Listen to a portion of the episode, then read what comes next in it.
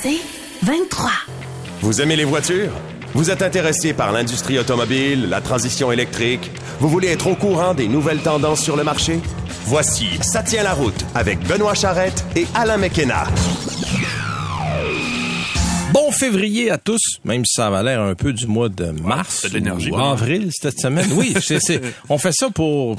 C'est un petit peu au réveillé, tu sais, c'est comme le réveil matin. C'est l'énergie du chocolat de la Saint-Valentin qui t'anime. Peut-être, oui. Bon, là, on vient de vendre un peu le punch, oui, c'est ça. On enregistre le jour de la Saint-Valentin cette semaine et la place Bonaventure offrait du chocolat. Chocolat favori gratuit. Au passant, moi, j'ai pas... Toi, t'étais plus vite que moi, tu l'as déjà mangé. Moi, il est encore dans son emballage. On va attendre un petit peu plus tard. Oui. Cette semaine à l'émission, on va vous présenter M. Réjean Breton, en fait, qui est président-directeur général de l'Association des professionnels du dépannage du Québec. On n'a jamais parlé de dépannage encore et mon Dieu, quand je l'ai rencontré, le monsieur au salon de l'auto, et quand on s'est vu, j'ai dit que je vais avoir beaucoup de questions pour vous. Alors, mais il est prêt, il va nous attendre, il va être là tantôt. Essai routier, tu nous présentes quoi toi cette semaine? T'as roulé en électrique, je pense. Oui, j'ai essayé le nouveau VUS tout électrique de BMW, le iX en version M60, donc la version peut-être un peu plus équipée de ce camion-là qui, mon Dieu, m'a vraiment bien surpris. Il y a deux fois le prix de l'autre. Oui, c'est ça. Comme ça. Mettons qui est très équipé. Mais oui, c'est un beau véhicule, on en reparlera plus tard. Oui. Moi, je vais dans quelque chose que tu connais bien. Oh! Subaru Outback, que j'ai... Écoute, que j'aime encore beaucoup. Ça faisait quelques années que je n'avais pas conduit un. J'ai refait mes notes, je suis passé à travers ça. Et ça fait toujours beaucoup de sens comme véhicule. On va en parler un petit peu plus tard. Mais avant, comme à l'habitude, on va commencer avec nos nouvelles. Qu'est-ce que t'as au menu, toi, cette semaine? Ben, écoute, tu parles de la Subaru Outback. Je possède une Subaru Outback 2011 à la maison. Et un des problèmes, une des critiques que je fais à l'Outback actuelle, c'est qu'elle consomme à peu près la même chose que celle que j'ai achetée il y a 10 ans maintenant. Oui. Et c'est un problème généralisé dans l'industrie. Cette semaine, là, la chaire de gestion du secteur de l'énergie de HEC Montréal a publié son rapport annuel qui s'appelle « L'état de l'énergie au Québec ». C'est un bilan sur la consommation énergétique et il y a un gros volet qui porte sur l'automobile. Et le bilan, quand on regarde un petit peu les chiffres, ce qu'on se rend compte, c'est que les automobilistes québécois consomment en moyenne autant d'essence en ce moment qu'ils le faisaient en 2010. Et c'est un petit peu un problème parce qu'on est en mode... on est dans le mode de lutte climatique, réduction des émissions, et ainsi de suite. Avec l'achat des véhicules électriques, logiquement, ça devrait diminuer. Le problème, c'est qu'on élimine à peu près tous les petits véhicules du marché. Fait qu'on achète, veut pas, des véhicules qui sont de plus en plus gros. Voilà. Puis, à chaque nouvelle génération de véhicules qui se présente, il est toujours un peu plus gros que la génération précédente aussi. Et on l'entend à chaque lancement, les ingénieurs, les constructeurs le disent. On a fait un focus group parce que les gens nous ont demandé, c'est que ça consomme autant, pas moins, mais qu'il y ait plus de puissance, qu'il faut avoir des voitures à 300 chevaux alors qu'ils consomment autant que les autres. Écoute, t'as 300 chevaux dans des 4 cylindres maintenant, alors que 300 chevaux, il y a 20 ans, t'avais ça dans des Porsche, t'avais ça dans des Ferrari, mais tu sais, c'était un véhicule exotique, 300 chevaux. Exact. C'est à peu près possible. Il y a une fourgonnette à 300 chevaux aujourd'hui pour des utilisations familiales qui n'ont rien d'exotique. Alors voilà, les professeurs Pierre-Olivier Pineau et Joan Whitmore de HEC Montréal, cela dit, ils ont utilisé les données de 2021. Donc peut-être qu'il y a un petit peu d'amélioration depuis 2 ans pour dresser quand même leur portrait du secteur énergétique québécois. La consommation des véhicules personnels a varié en 2021 entre une moyenne de 9,2 litres au 100 km dans la région de Laval et 11,4 litres au 100 km dans le nord du Québec. Ça, c'est les deux espèces d'extrêmes de consommation par région au Québec. Okay. Ça donne une moyenne québécoise en 2021 qui était à 9,4 litres au 100 km.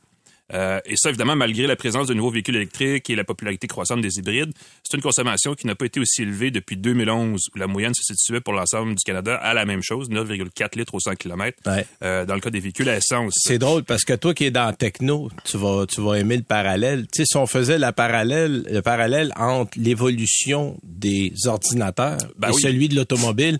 on devrait être à peu près à 0,1 litre au 100 km de consommation. Si on regarde, un ordinateur juste il y a 10 ans, qu'on se pensait, mon Dieu, hey, tu regardes aujourd'hui, t'as ça dans ton téléphone, ce que t'avais dans un ordinateur il y a 10 ans. T'sais. Ah oui, non, c'est embêtant. Il n'y a pas de changement, donc sur à peu près 10 ans. C'est embêtant dans la mesure où dans les 10 prochaines années, il faut réduire d'au moins 40 % notre consommation moyenne dans le transport au Québec. On le sait, c'est ça le problème. Oui, puis c'est beaucoup. Ben remarque, on a fixé ça comme objectif, parce que quand tu regardes ce qui s'en vient en 26, en 30, puis en 35, parce qu'on voit des objectifs intermédiaires à rencontrer en chemin, ça devrait... Sauf que là, il y a des voix qui se lèvent. Jean-Marc Leclerc, le président de Honda Canada, en conférence de presse cette semaine, a laissé entendre qu'on rêvait en couleur avec les objectifs qu'on a. Non, ça y est, ça regarde pas bien de ce côté-là. C'est le président d'Honda Canada, là, c'est pas Monsieur Tartampion sur la rue qui a dit ça, là. Et lui, il dit, bon, oui, on va embarquer, mais non, ça n'a pas de bon sens. On n'a ni la quantité, ni la capacité, et j'ai l'impression que tranquillement, il y a des voix qui vont s'élever. Ouais. Là. Ben, bon, c'est sûr. On n'a jamais été aucune cible de réduction de consommation d'énergie au Canada historiquement. Là, évidemment, ce qu'on voit, c'est que, et c'est un peu ça qui est le problème, c'est que dans ce cas-ci, on a des normes de consommation moyenne imposées aux constructeurs, la norme CAFI aux États-Unis, qui est la même au Canada, oui, qui est de plus en plus stricte. Et pendant ce temps-là, ben, les gens achètent des véhicules de plus en plus gros. Et on le sait, les VUS, c'est considéré des camions légers, donc la norme est moins sévère sur la réduction de consommation que les voitures. Tu sais, on l'a répété 1000 fois, mais tant et aussi longtemps qu'on ne régule pas tout ça, l'autorégulation dans le milieu automobile, comme partout ailleurs d'ailleurs, ça a à peu près jamais marché. Ben oui. Donc, il faut imposer. Et si on pense qu'on est trop sévère, ben on l'est peut-être pas assez parce que on réussit pas à abaisser comme on veut. Non, est-ce qu'il faut adresser le problème seulement là? Est-ce qu'il faut aller voir ailleurs aussi? Est-ce qu'il faut s'attaquer au transport en commun? Est-ce qu'il faut s'attaquer au transport lourd? Est-ce qu'il faut aller voir les trains, les bateaux et tout ce qui s'ensuit? Mm-hmm. Peut-être, mais ce qu'on fait en ce moment, malgré toute la bonne volonté et les milliards qu'on dépense, de toute évidence, ça semble pas encore être assez. On avance à reculons, disons-le comme ça. Il n'y a aucun doute. Puis effectivement, tu le dis, évidemment, on parle de voitures ici, mais dans le transport commun aussi, on voit qu'il y a un problème parce que les régions au Québec où il y a le plus de véhicules par habitant, notamment la Montérégie, donc la Rive-Sud de Montréal, sont les régions les moins bien desservies en termes de système de transport en commun. Exact. Notre système de transport en commun est assez déficient, là, voilà. Même en ville. Autre nouvelle, et c'est drôle parce que le 14 février, c'était la naissance du fondateur de Toyota, qui est le père de celui qui est le patriarche de Toyota, Shoichiro Toyoda, qui est le père de Akio Toyoda, qui vient de prendre qui va prendre sa retraite, là, parce qu'il l'a annoncé, c'est au mois de mars, là, je pense, début du mois de mars. Février, ouais. Fait que Shoichiro, qui a été 57 ans chez Toyota, une affaire de même. Oui, Shoichiro Toyoda. Exact. Et effectivement, comme tu dis, le père de l'actuel PDG de Toyota. 97 ans, le monsieur. Plutôt cette semaine, à l'âge de 97 ans, oui, il a passé une vie très remplie. Le plus gros constructeur japonais d'automobiles et un des 3 plus grands groupes de l'industrie dans le monde avec Volkswagen et General Motors perd un énorme morceau pour plein de raisons. Il a, entre autres, siégé sur le conseil d'administration de Toyota pendant 57 ans. C'est pas rien. C'est une bonne carrière, n'est-ce pas? On doit à Shoichiro Toyoda tout le succès qu'a connu la marque japonaise en Amérique du Nord au cours des 40 dernières années. Ceux qui se rappellent, la décennie 1980 a été marquée par plusieurs tensions commerciales entre le Japon et les États-Unis. Ouais.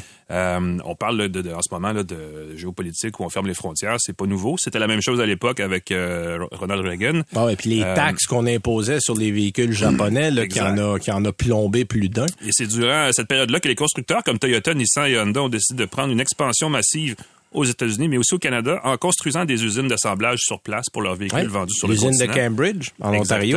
Exactement. Mine de rien, d'ailleurs, depuis ce temps-là, le Toyota est devenu le plus important constructeur d'automobiles au Canada. Et on le doit en bonne partie, à peu près totalement, à la vision de M. Toyoda. On en doit une autre à Toyoda-san, pour le dire comme ça. La création de la division de véhicules de luxe Lexus, lui, vient de lui. C'est lui qui a piloté la naissance d'une marque qui était à l'origine exclusivement nord-américaine et je pense aussi au Japon au début, mais ils ont été au Japon plus tard, ça c'est certain. La marque Lexus s'est depuis aussi internationalisée. Il y en a en Europe et ailleurs. L'avènement de Lexus a aussi mené à la création de marques de luxe d'autres constructeurs, là, on le sait bien. Là, ça a un peu comme donné l'idée, parce que Toyota était le premier à dire ça va être dur de vendre des Toyota à un prix plus élevé que X, parce que Toyota était une marque abordable. Exact.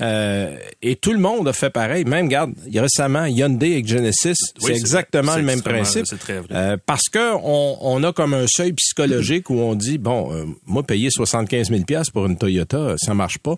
Et je me rappelle, moi, parce que j'étais dans le métier quand Lexus est arrivé. Oui. Et on avait beaucoup misé sur le prix au début. Une Lexus, les LS400, là, les premières, ben, c'est à 75 000, alors que tu avais au moins 25 000 $ de plus pour aller chercher une Mercedes, BMW ou Audi équivalente. Et il en avait mis, là. Il y avait beurré épais, il y en avait dans Lexus. Fait que ça a été pour convaincre les gens. Ouais. Aujourd'hui, c'est pas vraiment plus abordable. Mais on a quand même réussi, à travers des décennies, à continuer à amener d'autres modèles avec succès. Bon, peut-être pas moins pour les grandes berlines, mais tu regardes un véhicule comme le RX. Ça a mis la barre pour les VUS de luxe, effectivement, pendant plusieurs années. Ça a été la mesure étalon dans cette catégorie-là pendant des années. Ouais, exactement. Bref, évidemment, bon, c'est tout un legs là, que Shoichiro Toyoda laisse à l'industrie automobile mondiale, on va le dire comme ça. Et c'est pas fini, en fait, parce que son départ, avec celui déjà prévu de son fils, Akio Toyoda, tu l'as dit tantôt, ça risque d'avoir un impact assez profond sur Lexus et Toyota, étant donné que le remplaçant de M. Toyoda, le prochain PDG... n'est pas dans la famille. Koji Sato, oui, exactement, coupe avec la tradition de plusieurs façons. Et il a déjà annoncé ses couleurs, et celles-ci sont électrisantes, là, je joue sur les mots, parce que là où Toyota s'est entêté, on en a même parlé la semaine dernière, là, à ne pas aller trop vite en matière d'électrification, Sato-san veut y aller à fond de train. Il espère d'ailleurs que son groupe va atteindre la carboneutralité le plus tôt possible partout en Asie grâce à l'électrification de ses véhicules. Ça n'empêche pas des hybrides branchables et hydrogène de continuer à être développés, mais on parle beaucoup de véhicules 100% électriques. Exact. Et d'ailleurs, pour rappel, Lexus, qui a été fondé, je le rappelle, par Shoichiro Toyoda, sera entièrement électrifié au plus tard en 2035. Donc, il y a un virage important. Non, chez Toyota, la bonne nouvelle, c'est que Toyota a les moyens de ses ambitions. C'est-à-dire que si on veut mettre le pied dans le plancher puis aller de l'avant en électrification, ça peut se faire extrêmement vite. Donc, ça, c'est la bonne nouvelle. On va voir, mais il y a des visées maintenant à dire, bon, OK, on est un peu en retard, là, mais... check-moi bien. Ça, c'est du japonais pour... check-moi bien, allez! Tiens-moi bien. Dans le genre-là. Ouais. Tu sais. Alors, tiens, moi, j'en ai une petite de mon côté. En fait, c'est un sondage qui a été dévoilé, une étude par HelloSafe qui travaille en regroupement avec le CAA, le groupement des assureurs automobiles, pour dire qu'il y a eu une hausse... écoute, on n'est pas surpris. Mais il y a eu une hausse de 83% des vols d'auto au cours des 5 dernières années au Québec. C'est énorme. On a 8139 véhicules volés au Québec en 2021 et c'est le plus haut chiffre depuis 10 ans. L'étude révèle, entre autres, que la région de Montréal, sans surprise, est celle où on vole le plus d'autos, c'est-à-dire 3764 au cours de l'année 2021, 1281 véhicules en Montérégie, 813 pour la région de Laval, 667 pour la région de la Nodière, les Laurentides autour de 599. Bon, j'irai pas jusqu'à la fin, là. Mais il s'est volé tout ça. En fait, si vous voulez voir, j'ai mis l'article sur annuelauto.ca. Vous avez tous les détails. On dit que ça a coûté 241,2 millions aux assureurs au Québec en 2021 pour justement tous ces vols-là. Puis évidemment, ça, c'est toi, moi et tout le monde qui paye pour ça, parce que quand vous payez annuellement vos assurances automobiles, ben, on tient compte de tout ça et on se demande pourquoi les assurances montent. Ben voilà, ça, c'en est une des bonnes raisons. On dit que les 3764 vols de Montréal représentent 46% du total des vols au Québec. Donc, pas compliqué, là, il y a presque la moitié des véhicules qui se volent à Montréal. On regarde là-dedans un autre 10% de la Montérégie puis un autre 10% Laval. Fait que si on prend le Grand Montréal, là, grosso modo, c'est 67% presque des vols de voitures. C'est 2 sur 3. Puis la région, évidemment, le nord du Québec est le moins touché. Mais il y a quand même eu 9 vols d'auto dans le nord du Québec en 2021. Même s'il n'y en a pas beaucoup, il y en a quelques-uns aussi. Donc, ça, c'est une statistique qui fait réfléchir, soyons honnêtes. Et il y a des choses très simples, on l'a déjà répété 1000 fois, là, mais moi, je dis toujours aux gens, première étape, barrez votre auto. Hein, c'est la moindre des choses. C'est aussi bête que ça. Fermez à clé votre voiture, puis gardez les clés dans un endroit. Moi, j'ai une petite boîte là en aluminium.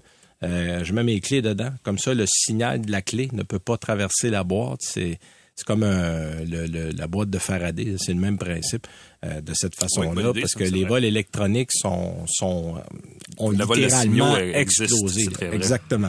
Bon, on prend une petite pause et après la pause, on s'en va à notre invité, M. Réjean Breton.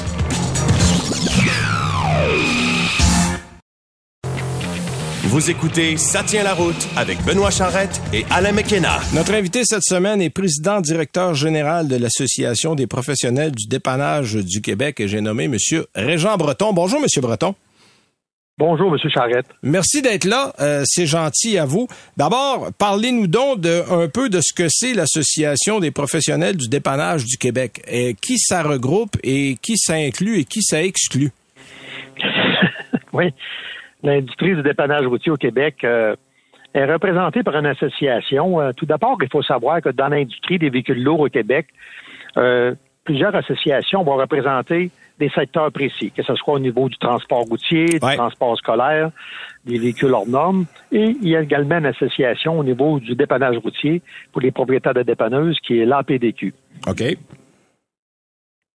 Puis, ça regroupe environ 380 compagnies de remorquage sur 420 entreprises qui travaillent actuellement 24 heures, 7 jours pour des donneurs d'ouvrage. Un exemple, les assistances routières, les clubs automobiles, ainsi que les corps policiers. OK. Ah oui, vous avez tout ça aussi. Fait que si on voit des dépanneuses, par exemple, du CAA Québec, ça fait partie de votre association, ça? Oui, le CAA Québec fait partie de membres chez nous également aussi, membres fournisseurs, au même titre qui est...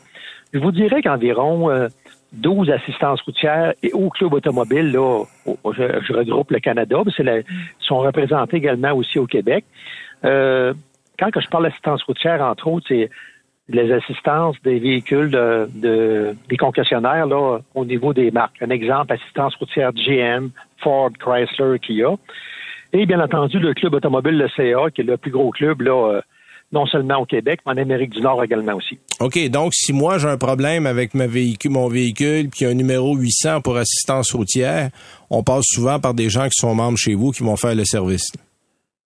Oui, environ 65 % des compagnies de remorquage membres chez nous ont des ententes avec des clubs automobiles, entre autres avec le CAA Québec également aussi. Mm-hmm. OK. Là, vous m'avez parlé, parce qu'on s'est rencontrés, nous, récemment, au Salon de l'Auto à Montréal, vous m'avez parlé d'un gros dossier qui venait de prendre fin, c'est-à-dire qu'on a finalement régler le dossier de la ville de Montréal. Je pense qu'on parle de territoire parce qu'il y a beaucoup de territoires exclusifs dans le dépannage et que c'est un dossier qui avait pris 15 ans. Là. Parlez-nous un peu de ça puis comment ça va se dérouler toute cette histoire-là. Oui, pour votre information, au Québec actuellement, tous les municipalités, villes ou villages, bref, sont encadrés soit par la Sûreté du Québec ou soit par des corps de police municipaux, auxquels, eux, ils ont des ententes avec des entreprises de dépannage et par le fait même, ils ont des territoires préattitrés. Cela représente que s'il y a un besoin en dépannage routier, que ce soit pour une panne, une collision ou une saisie d'un véhicule selon le code de la sécurité routière, bref, la compagnie qui est attitrée au secteur va être appelée par le corps de police. Puis il y a des ententes de signer avec les policiers également aussi, qui font en sorte que ça protège les automobilistes au niveau tarifaire également aussi. Ils utilisent les tarifs de l'industrie du dépannage routier. Bien entendu, au Québec, quelqu'un qui fait l'objet d'une panne ou d'une collision, il peut appeler son propre fournisseur en dépannage routier s'il le désire, mais à condition que cette dépanneuse-là peut intervenir rapidement. Mais si c'est pas le cas, ou si c'est quelqu'un, un individu, une petite famille, bref, qui est peut-être en vacances à l'extérieur de sa région, bien, lorsqu'il fait appel au 911, mais le corps de police local va faire parvenir sur les lieux la dépanneuse qui est préattitrée, ce qui va protéger là, l'automobiliste là, au niveau de la confiance, parce que ces compagnies-là ont été enquêtées et il se doit d'être montré de patte blanche également aussi là, au niveau du service à la population. Bon, moi, je vais vous donner un cas concret. Moi, j'ai eu un accident avec un véhicule de presse il y a plusieurs années. Ça a peut-être changé depuis cette époque-là, mais ça doit faire à peu près une douzaine, quinzaine d'années. Et c'était à Laval. En fait, c'était directement entre la 440 et la 15 à la sortie de chez un concessionnaire où je venais juste d'aller chercher un véhicule. Et avant que la police arrive, j'ai eu 4 dépanneuses qui sont venues me voir. Moi, j'avais appelé la responsable de la compagnie pour dire que j'avais un accrochage avec le véhicule, puis elle m'avait dit, il y a un concessionnaire qui s'occupe des véhicules de presse, donc tu attends ce véhicule-là, c'est là qu'il va aller. Mais entre-temps, il est arrivé 3 dépanneuses avant que finalement la bonne se présente. Comment on réussit à réguler ça? Parce que moi, la police est arrivée après tout ce monde-là. Là. La police, moi, est arrivée au bout d'1h15, puis j'avais eu à... Bon, il y a deux dépanneuses qui ont bien compris, et il y en a un que j'ai... me suis pas battu avec, là, mais il a fallu que je sois dangereusement convaincant pour qu'il quitte les lieux de l'accident, là. Est-ce que cette nouvelle réglementation-là dont vous me parlez va clarifier ces problèmes-là? Oui, justement. Puis, on est fiers de dire qu'on a professionnalisé l'industrie du dépannage, car depuis 2009, à l'échelle provinciale, même si une compagnie se présente sur place, ne peut pas effectuer le remorquage parce qu'avant 2009, il n'y avait pas d'encadrement. Et okay. Nous, l'association, on a rencontré les corps policiers à l'époque et certaines villes pour qu'on leur proposait des outils et en concertation pour les appuyer dans leur démarche pour trouver une piste de solution. Puis c'est ce qui a été fait au Québec. Cependant, le seul endroit au Québec qui n'avait pas d'encadrement à venir jusqu'en 2022, c'était la plus grosse municipalité du Québec, bref, la Ville de Montréal. La Ville de Montréal, en concertation avec nous, entre autres, on leur a proposé des pistes de solutions à plusieurs reprises auxquelles ils l'ont cru bon à l'époque, les élus, de y aller avec leur façon de faire. Puis ils ont constaté, et le SPVM aussi a constaté que c'est pas à une ville à gérer nécessairement l'urgence d'un dépannage ou d'une collision sur le réseau routier. C'est vraiment aux responsables de la sécurité routière, le corps policier, à laquelle au Québec c'est le cas. Mais c'était pas le cas à Montréal. Mais depuis qu'en 2022, le SPVM a pris le leadership du dossier, comparativement à la ville comme telle, ça a été très proactif. Et on est fiers de mentionner que depuis quelques mois, la Ville de Montréal est encadrée par des secteurs préattitrés, justement, lorsqu'un automobiliste fait l'objet d'une panne ou d'une collision. Et surtout, il y a un encadrement tarifaire, ce qui n'était pas le cas dans le passé. Moi, c'est deux questions que je me posais justement. Quand on prend certains, surtout les ponts à Montréal, là, certains axes autoroutiers, il y a une exclusivité. Il y a même, je pense, un numéro genre étoile 71, quelque chose comme ça, là, qui est direct vers un service de remorquage quand on est en panne. Et vous parlez de grille tarifaire. Est-ce que la grille est consultable? Est-ce qu'on peut la voir d'avance? Parce que souvent, dans le feu de l'action, on n'a pas le temps de regarder si le tarif est bon. Là. Oui, il faut savoir qu'à Montréal, il y a le réseau municipal, comme on mentionnait précédemment. Mm-hmm. Le réseau autoroutier, lui, par contre, n'appartient pas à la Ville, il appartient au ministère des Transports du Québec, auquel, depuis 1998, le réseau exclusif fait en sorte que l'encadrement se fait très bien depuis cette période-là, mm-hmm. à laquelle on est en concertation également aussi là avec le réseau de la gestion de la circulation à Montréal. Également, quand je parle de gestion de la circulation, ça l'inclut des dépanneuses en attente stationnées stratégiquement lors des heures de pointe et lors des grands travaux, comme on vit actuellement. On les croise des fois en bord de route. Oui, les grands travaux là, sont difficiles à manquer. On les croise assez régulièrement. C'est drôle parce qu'il y a une compagnie qui porte mon nom, que je vois régulièrement. Ah oui. C'est pour ça que je la remarque, Charette, qui a des contrats, je pense, sur les grands axes, entre autres, que je les ai vus pas mal. Mais je me mets en situation où moi, je suis quelqu'un qui est soit en panne, soit qui a un accrochage. Comment je m'assure que la remorqueuse qui vient me chercher est d'abord qualifiée et ensuite de ça qui est de bonne foi? Je sais que c'est une crainte pour beaucoup de gens quand on appelle parce qu'on souvent on est un peu à la merci de celui ou celle qui arrive. Est-ce qu'il y a des choses qu'on peut regarder, qu'on peut préconiser quand ces gens-là arrivent ou qu'on peut demander? Oui, tout d'abord, à la question de M. McKenna, la grille tarifaire, elle est disponible sur le site Internet du ministère des Transports du Québec. Ah, ça c'est bon. Puis, c'est transparent. Mm-hmm. Puis, au niveau d'une dépanneuse, à savoir laquelle qui va l'intervenir, si c'est la bonne, le réflexe qu'un automobiliste peut avoir lorsqu'il fait l'objet d'une panne ou d'une collision, c'est de faire bien souvent le 9A1 ou le étoile 4141. Puis à ce moment-là, voilà. Le répartiteur, le bureau de répartition, vous lui mentionnez que c'est telle compagnie qui va se mettre en route. Ah, OK. À laquelle la compagnie, elle a une exigence d'être sur la scène à l'intérieur de 15 minutes. Puis, par la suite, lorsque le remorquage est effectué à votre demande, le véhicule est emporté soit chez votre garagiste ou soit qui est sorti du réseau tout simplement, puis que quelqu'un va venir le chercher plus tard. Un exemple, vous avez, ça peut être quelqu'un qui demeure un exemple à Drummondville. Puis que la compagnie de remorquage locale peut l'emmener à Drummondville avec un entente ou peut la sortir du réseau tout simplement Puis l'automobiliste, par la suite, étant donné qu'il n'est plus dans un endroit public, peut faire ce qu'il veut. Là, on va s'arranger, ouais. Justement. Okay. Donc, autrement dit, l'automobiliste a toujours le choix de demander où on doit diriger le véhicule. Oui. Le ministère des Transports ou un corps policier, lui, ne donne pas un mandat. Il donne un appel à laquelle il y a une tierce partie qui est en cause, ici l'automobiliste, et il va avoir une gestion d'affaires entre l'entreprise et l'automobiliste, bien entendu, parce que la partie payeur, dans le cas présent, c'est pas le demandeur. C'est une tierce partie, comme je mentionnais. Puis, par contre, la tierce partie, on sait qu'elle est protégée par une grille tarifaire, que ce soit sur le réseau autoroutier du ministère des Transports à Montréal et dans les couronnes de Montréal, ainsi que sur le réseau municipal, comme je mentionnais précédemment, et à l'échelle provinciale, qui, soit dit en passant, vous avez parlé, M. Charette, que dans le passé, vous avez fait l'objet là, de plusieurs dépanneuses qui avaient été à votre rencontre.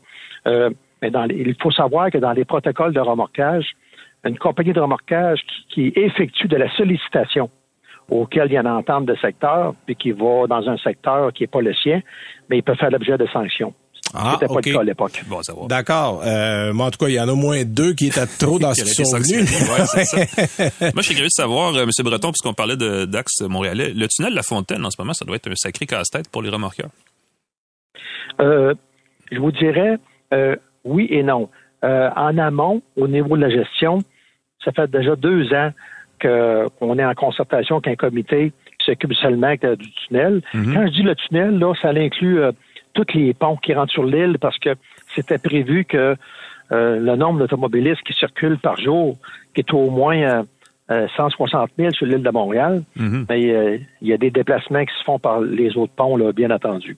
Par contre, ce qui est peut-être plus compliqué pour le tunnel, on sait que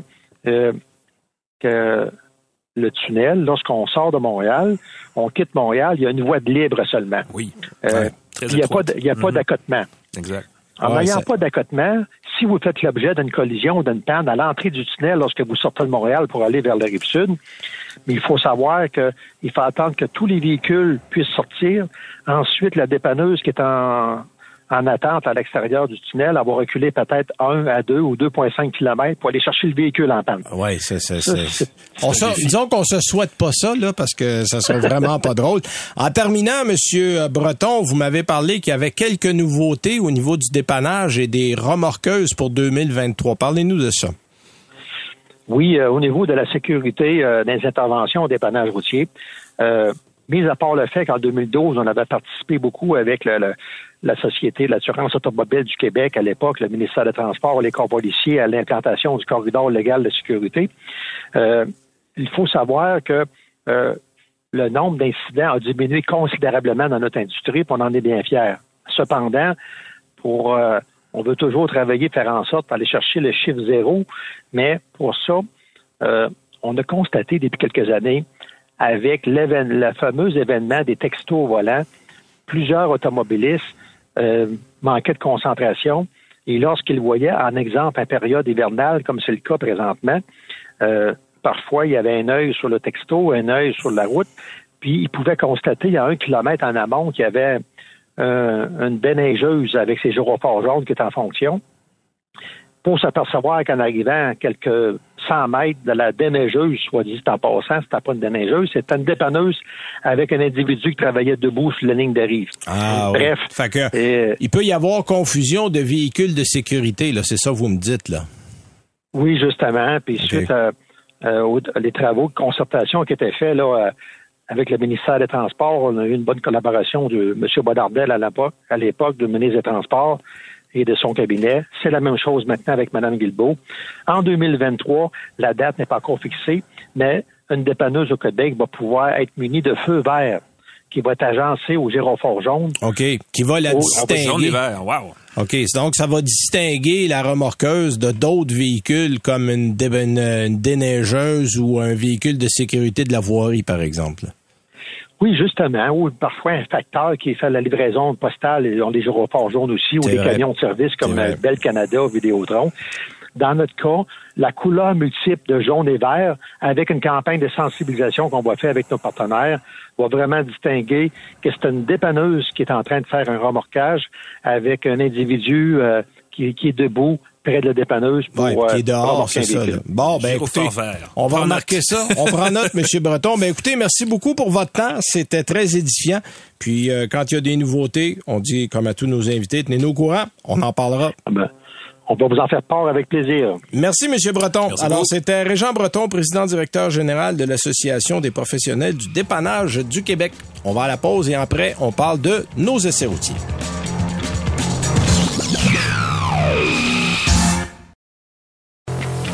Vous écoutez Ça tient la route avec Benoît Charette et Alain McKenna. Alors, pour ceux qui veulent les véhicules qui ont de la place, on est au bon endroit cette semaine. Alain, toi, t'étais dans du 100% électrique de luxe. On peut le dire parce que c'est cher. Mais ça va très bien. Un BMW iX. Écoute, on en parle et on a hâte. En tout cas, j'avais hâte depuis plusieurs années déjà. Là, et voilà que la prochaine grande vague d'électrification, ça marche chez BMW. Je pense qu'on peut le dire comme ça. Tu as parlé de la i7 l'autre jour. La i7. Et là, on va avoir des nouvelles batteries qui s'en viennent, qui sont toujours lithium-ion, mais qui vont être plus compactes, plus denses, qui vont... dit-on, amener jusqu'à 800 km d'autonomie. Là, c'est ce qu'on dit. On les a pas vus. Ouais. Puis on est déjà à tester des batteries solides du côté de chez BMW qu'on veut amener pour 2027. 2028 probablement, qui vont accoter le 1000 km, selon ce qu'on dit toujours. C'est peut-être pas super apparent, vu d'ici, mais BMW, avec cette division I, on fait quand même pas mal, surtout avec la i3 à l'époque, la i8, c'est surtout qu'on est allé vite, parce qu'on regarde, là, 2014, là, qui a vraiment été les premiers essais, là, t'avais la i3, la i8. Qui était une sacrée bagnole. Oui. Mais, tu sais, on est parti de loin, parce qu'on avait un élongateur, un prolongateur d'autonomie. Ouais, c'est ça. Il y a le mot officiel en français. Range extender, mais il y avait un prolongateur d'autonomie déjà dans la i3. Et on a fait beaucoup de chemin en peu d'années. Le Rex. Et on a vu aussi depuis longtemps le concept iX. Et là, officiellement, c'était le iX Next pendant longtemps. Et là, officiellement, c'est le iX qui est le VUS, qui est dans les trois, là, avec la i4, qui est aussi tout électrique. Je pense que c'est le modèle que, personnellement, je recommanderais le plus pour les gens qui veulent acheter une BMW électrique. Si vous avez des sous... Il faut avoir des sous. Mais le iX comme véhicule familial, c'est franchement très bien fait. Mais c'est ça, c'est un solide budget. On est au-dessus de 100 000. Exactement. En fait, il y a deux variantes. Il y a le iX de base qui existe en édition X-Drive 40 et X-Drive 50. Là, je vous parle en franglais, vous comprenez bien. La première des deux est la plus abordable à 80 000 Évidemment, faut-il qu'elle existe et qu'on puisse l'acheter, ce qui est une autre conversation. Pas facile à trouver. Effectivement. C'est une version réduite du véhicule avec une autonomie à 322 km par charge. Le iX X-Drive 50 a plus de batterie et une autonomie que BMW estime à 520 km par charge. Peut-être un peu généreux.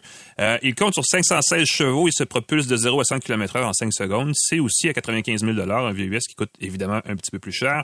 Et enfin, il y a le iXM60.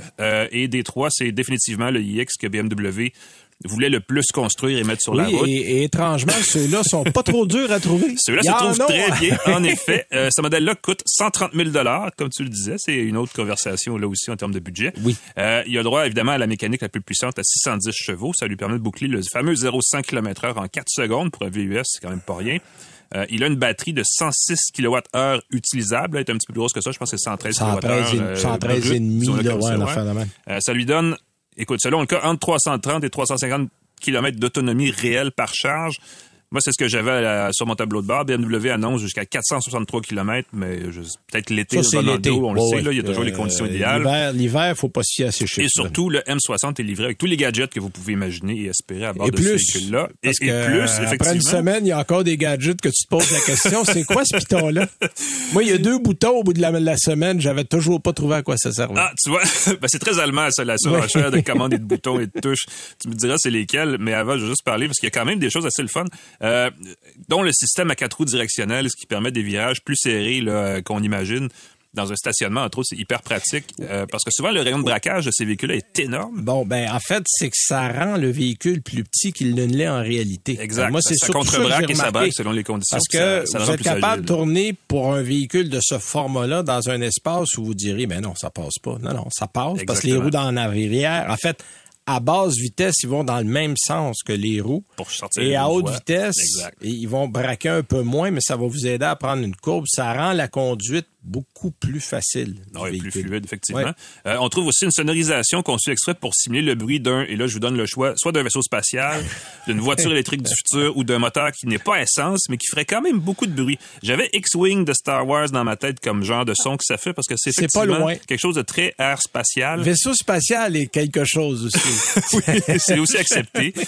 Écoute, c'est un son d'accélération électronique. Qui n'existe pas autrement. Ben oui, oh, c'est ça. C'est simulé, évidemment. C'est amusant, intriguant et peut-être même agaçant. Ça dépend où vous vous situez. Moi, personnellement, je préférais le bruit du silence, n'est-ce pas, comme le chantait Simon et Garfunkel, mais BMW a décidé autrement. Et ils ne sont pas les seuls. Hein. Mercedes-Benz fait la même chose à bord de ses on prend ça. On a eu un invité ici qui parlait de son automobile.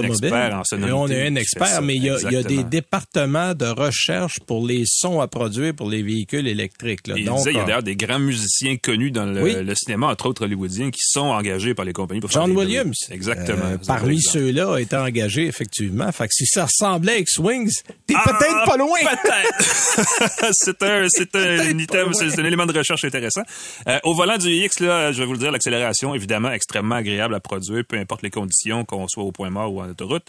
On atteint rapidement plus que la vitesse permise. Alors, il faut vraiment faire attention, même sur autoroute. Mettre le régulateur de vitesse. Il faut mettre l'alerte de dépassement. Tu vas à 140 là-dedans, puis tu t'en rends même pas compte. Absolument. Le véhicule n'offre pas la possibilité de personnaliser la fameuse conduite à une pédale là, qui permet de ralentir sans freiner vraiment. Mais il utilise, et ça c'est un peu bizarre, il utilise des capteurs pour ralentir quand il détecte des véhicules à l'avant. Oui. Pour éviter qu'on fonce dans le derrière d'un autre véhicule, évidemment.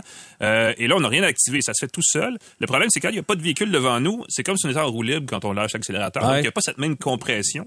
Et ça crée une espèce de véhicule limite schizophrène, je dirais, parce qu'il y a vraiment deux comportements différents selon la situation de la route. Véhicule bipolaire, non? Peut-être. Peut-être. Certaines personnalités vont aimer ça. Y a-tu des charges particulières pour les véhicules électriques bipolaires? Ils ne chicanent pas avec personne. Donc, ça, c'est une bonne affaire.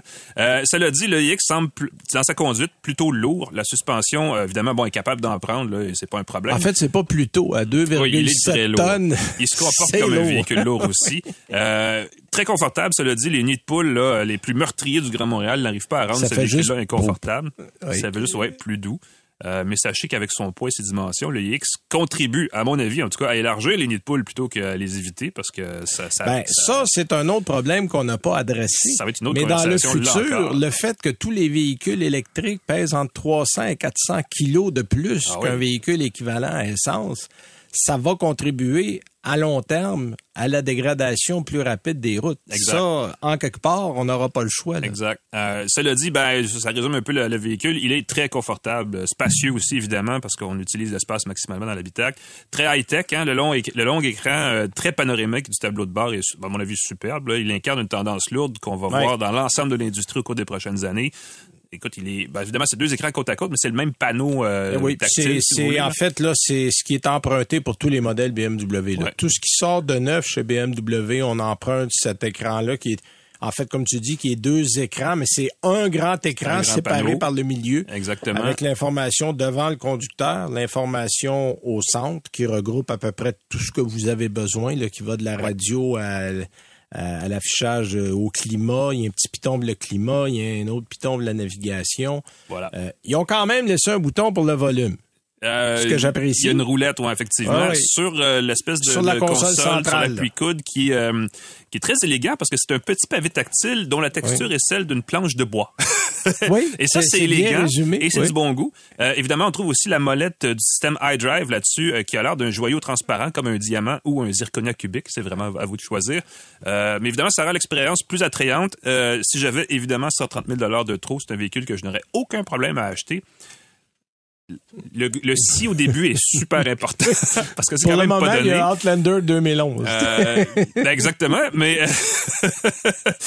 sachez bien que ce véhicule-là se situe un peu en dessous du prix du modèle X de Tesla, qui est quand même, qui demeure la référence dans le créneau, on s'entend, mais qui coûte. J'aurais ça avant un modèle X. 10 à 25 000 de plus. Honnêtement, là, c'est mieux fini, ça se tient mieux, il n'y a pas de craquement. Mm-hmm. Le modèle X ont eu une tonne de problèmes avec les portes, entre autres, qui sont des portes extrêmement lourdes. On a peut-être voulu trop en faire de ce côté-là. Je pense qu'on a voulu en jeter un peu trop sur le pavé, là, puis à trop vouloir bien faire, des fois, on rate le but. Et là, tu dis, j'ai une Subaru, mais d'un autre côté, j'ai aussi une super vieille BMW à la maison et j'aime l'héritage de cette marque-là. Effectivement, c'est un véhicule qui offre une belle expérience de nouveau et d'ancien. Voilà. Bon, moi, en 4 minutes, je vais vous résumer mon essai du Subaru Outback.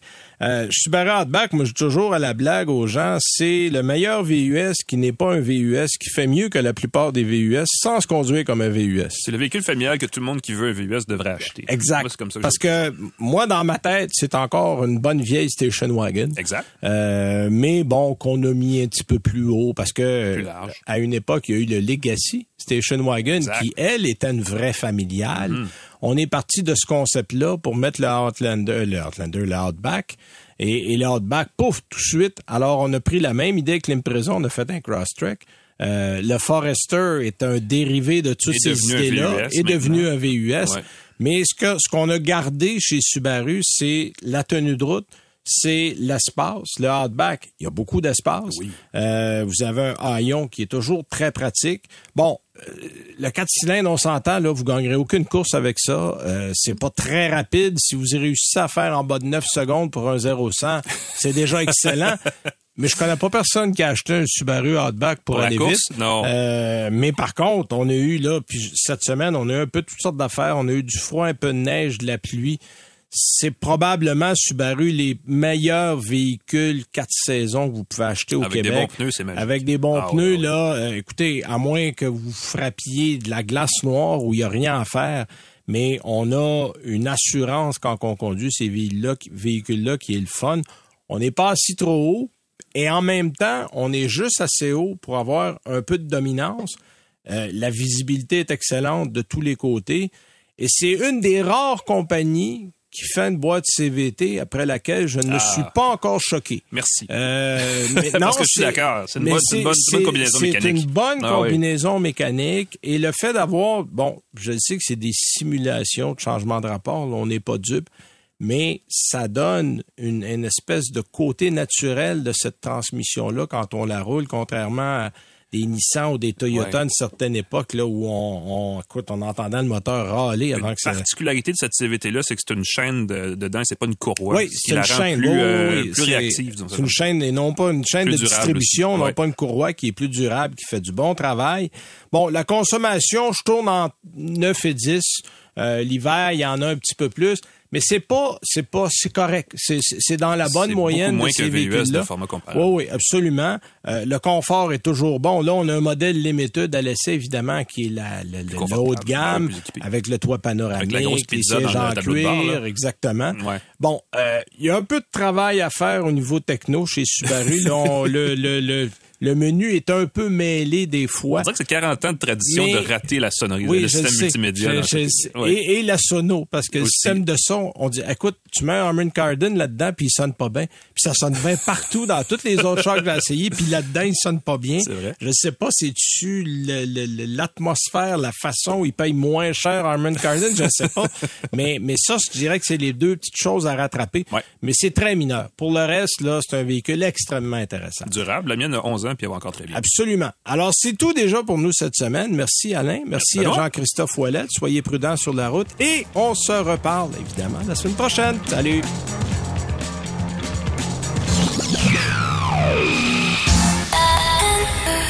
C'est 23.